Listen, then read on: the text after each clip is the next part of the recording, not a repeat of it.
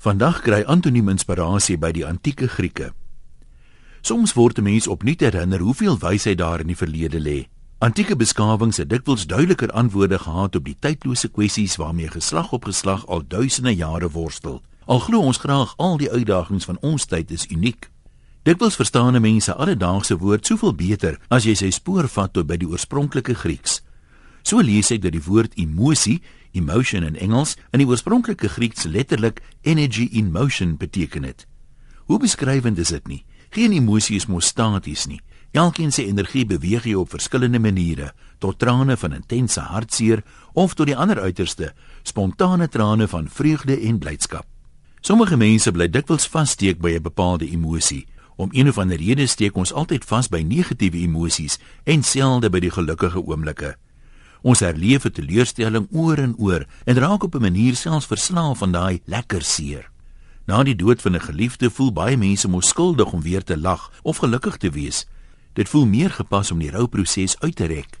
Ons het op skool geleer dat energie nie geskep of vernietig kan word nie, maar net van een vorm na 'n ander omgeskakel kan word. Hier en daar slaag iemand wel daarin om die emosie van teleurstelling om te skakel in nuwe aksie.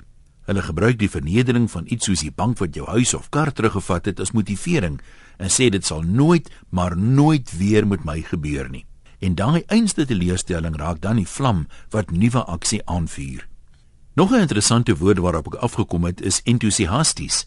In Grieks beteken dit letterlik vertaal godlike, soos God.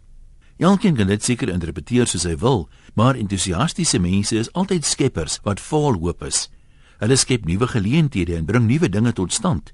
Ek kan nie aan een mens dink wat iets noemenswaardig agtergelaat het wat nie entoesiasties daaroor was nie. Tog is entoesiasme onder Christene net so skaars, indien nie skaarser nie, as onder nie-Christene.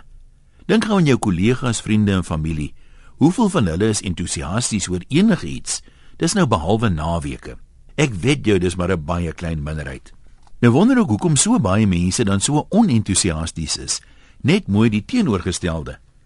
Ek wil liewer nie die blik wurms oopmaak en vra soos wie dan as entoesiasties godlike beteken nie. Net nou beland ek in 'n kerklike debat. Kom ons sê liewer onentoesiasties beteken nie soos God nie. Maar beteken dit dan dat dit wemel van ongoddelike Christene? Dalk kan iemand help, my kop is te plat. Daar lê baie wysheid opgesluit in antieke Griekeland, maar ongelukkig is dit vir die meeste van ons letterlik Grieks. Groete van oor tot oor en bly entoesiasties. Antoniem